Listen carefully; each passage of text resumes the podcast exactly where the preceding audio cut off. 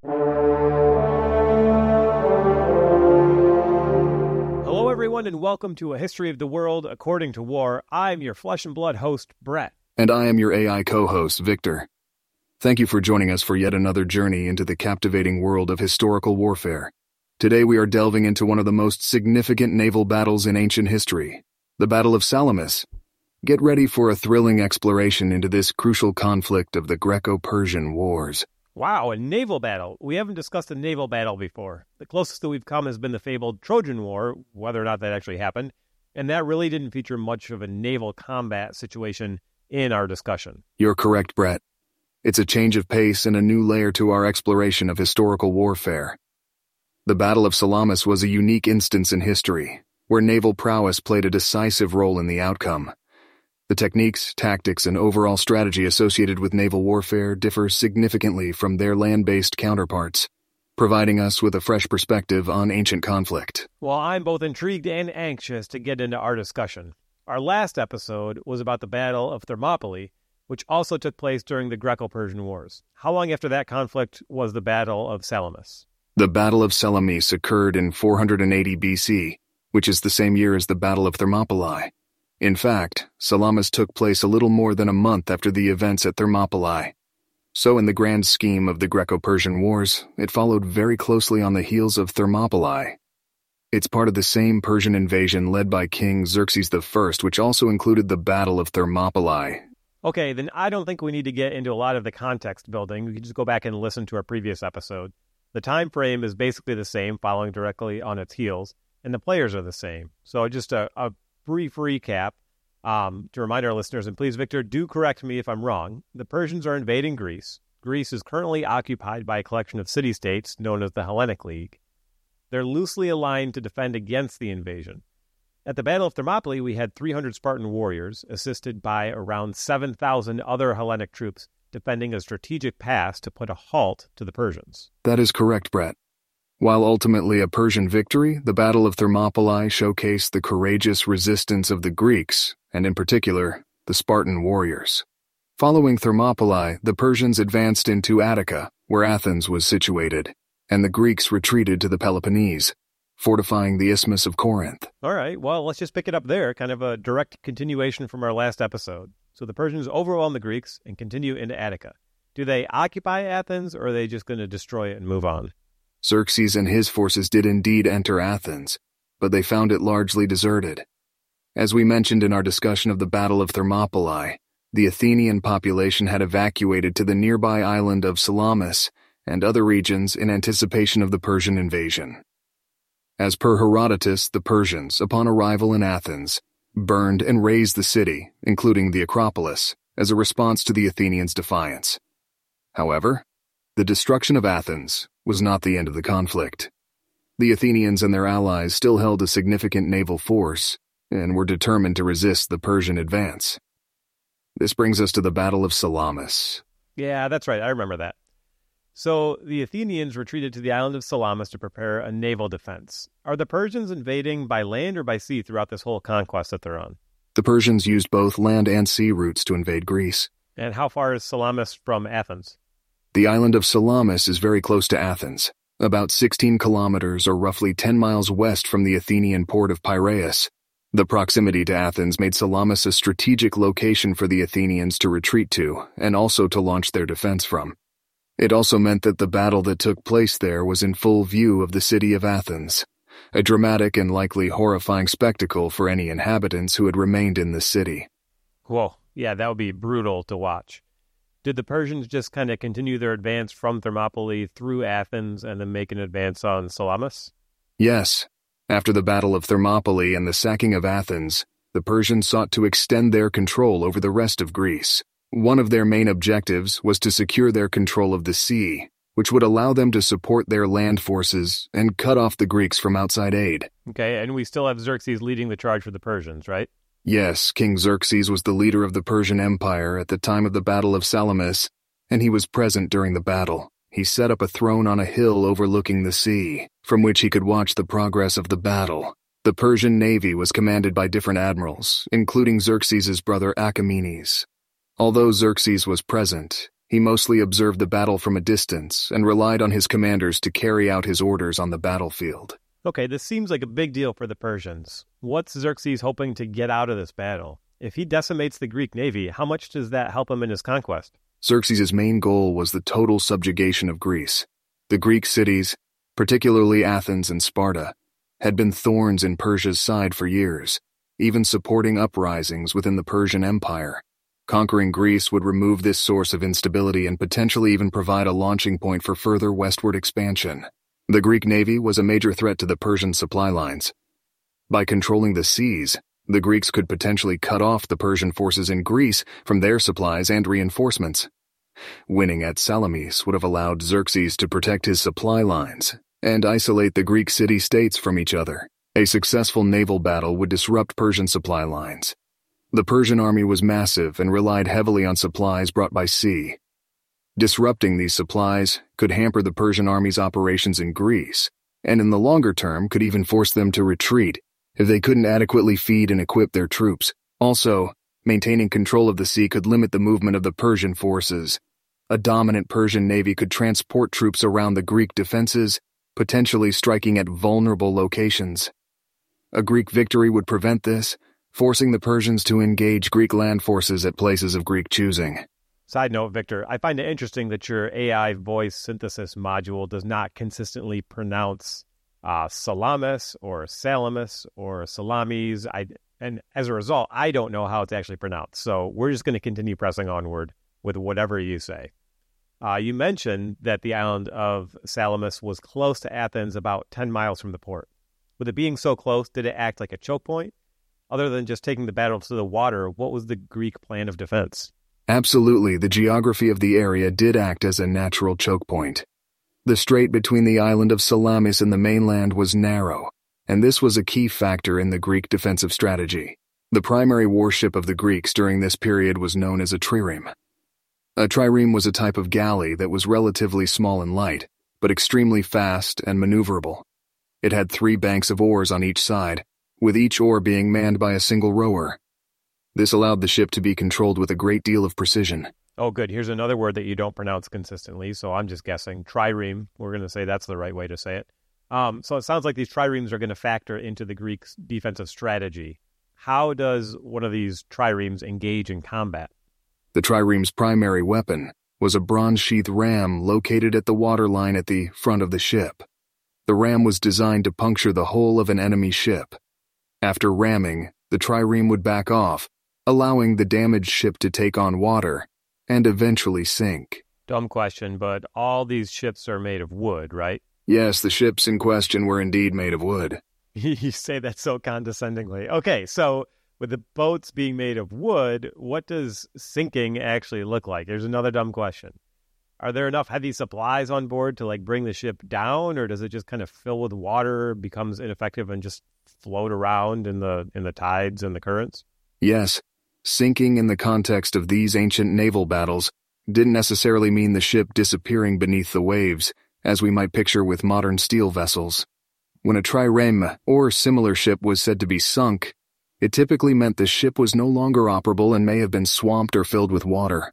Okay, well, tell me about the Persian fleet. Do they have similar ships? The Persian fleet consisted of a mix of different types of ships from the various nations that were part of the Persian Empire. Many of their ships were larger and slower than the Greek triremes, with higher freeboards and less emphasis on ramming as a tactic. Okay, so they're a little bit more a hodgepodge. What do they do instead of ramming? These larger Persian ships were often more heavily armed with archers and marines and their tactics typically involved getting alongside an enemy ship and boarding it for hand to hand combat. The cramped conditions in the Straits of Salamis would have made it difficult for the Persian ships to maneuver effectively, and would have limited the effectiveness of their archers and marines. Hold up, when you talk about a Persian marine, what do you mean? Persian marines were essentially the naval infantry of the Persian Empire, typically serving aboard warships and engaging in hand to hand combat during naval battles. Like the ground forces of the Persian Empire, these Marines would have been drawn from a variety of different nations within the empire and would have been armed and armored according to their own national traditions. Well, okay. So, in the eyes of the Persian Empire, a naval battle is actually very similar to land warfare, except for the maneuvering aspects. They're still using archers for ranged combat, and their close quarter tactics involve boarding an enemy ship and engaging in hand to hand combat, so very similar skill set to, to land warfare. Meanwhile, the Greeks have specific naval tactics involving battering rams and attempts to sink the enemy vessels. And these ships are designed for that, being small, fast, and maneuverable. Is that a fair summary of the two sides and how they handle naval warfare? Yes, Brett, that's a solid summary. In open waters, the Persians could have used their superior numbers to great effect, surrounding and overwhelming individual Greek ships.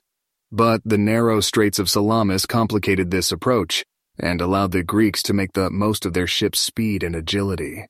The Greek ships were able to strike quickly, then retreat before the Persians could effectively respond. A strategy known as hit and run. The tight confines also made it difficult for the Persians to fully utilize their numerical advantage.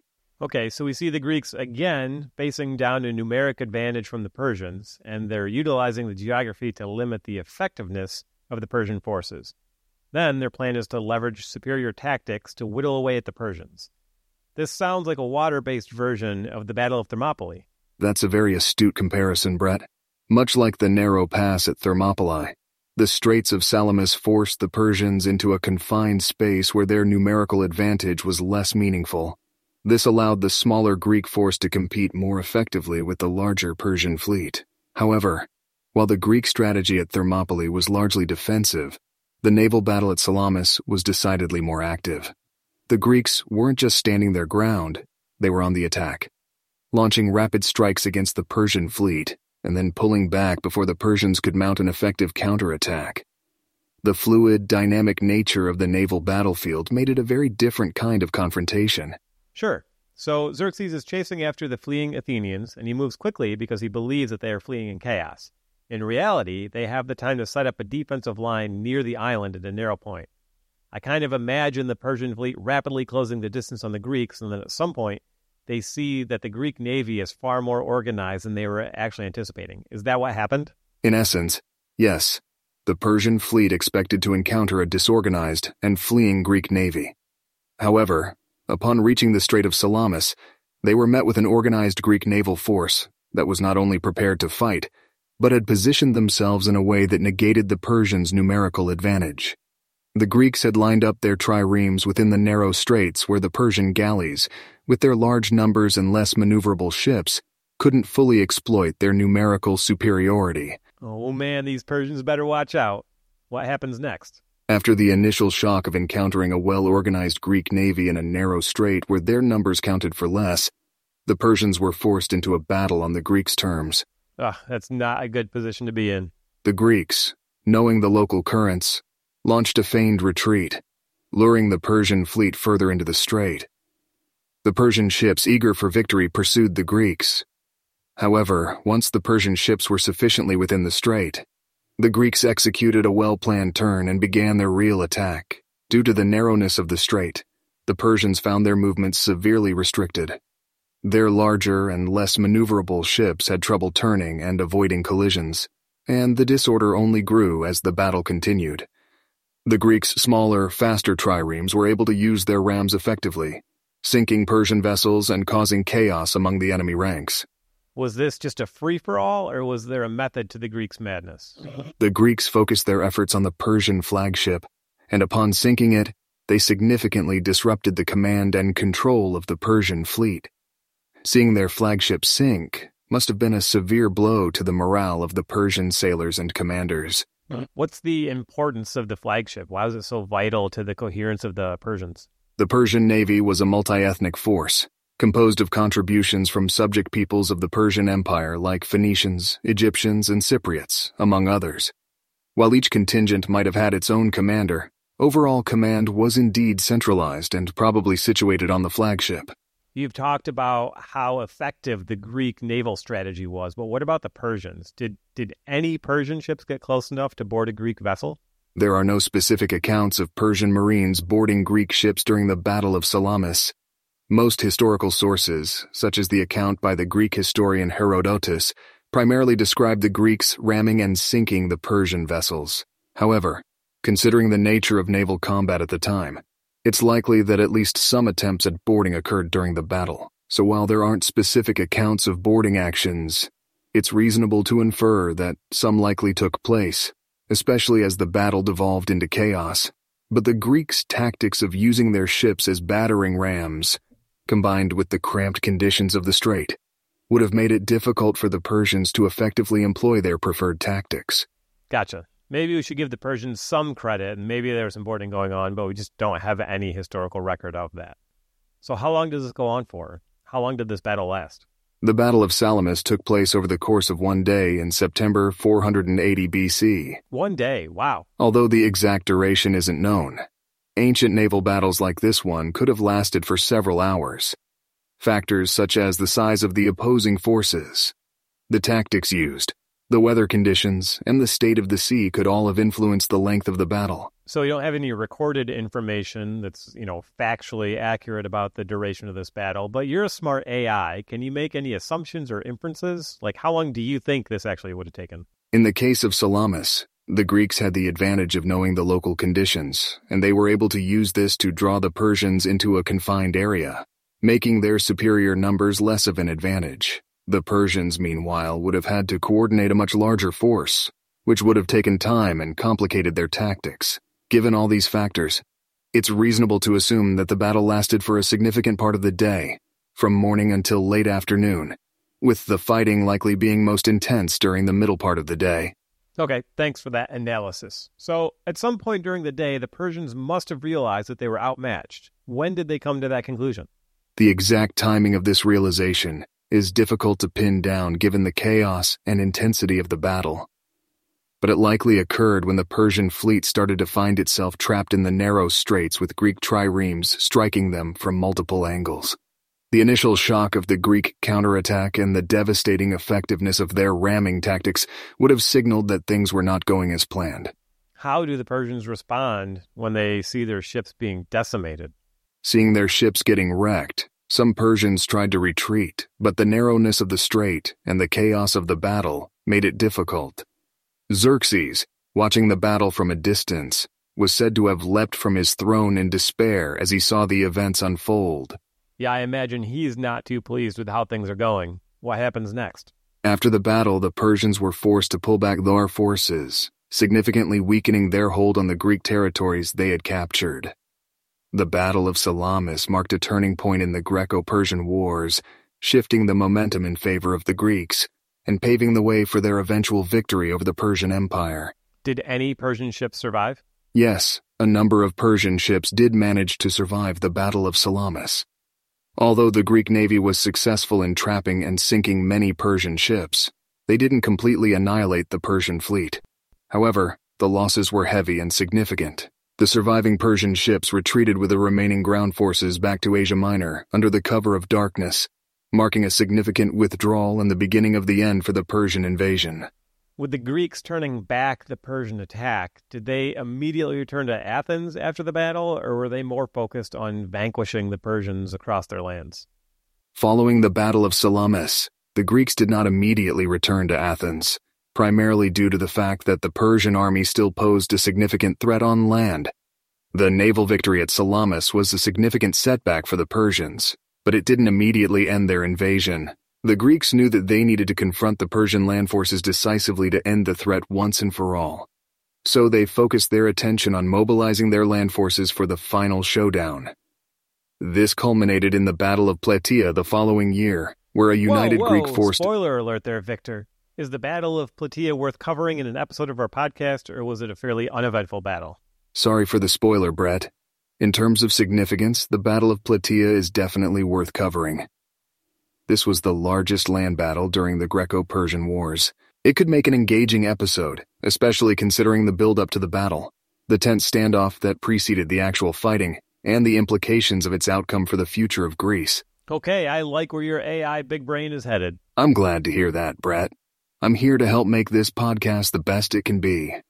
Is there anything else you want to cover in today's episode, or shall we wrap things up with a summary of the Battle of Salamis and its implications for the Greco Persian Wars?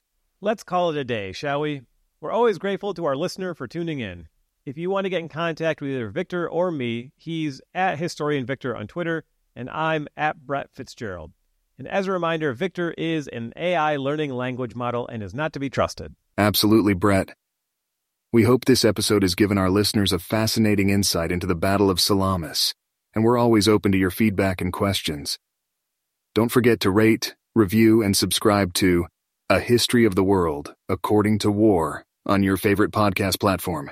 Stay tuned for our next episode as we continue our journey through the annals of warfare.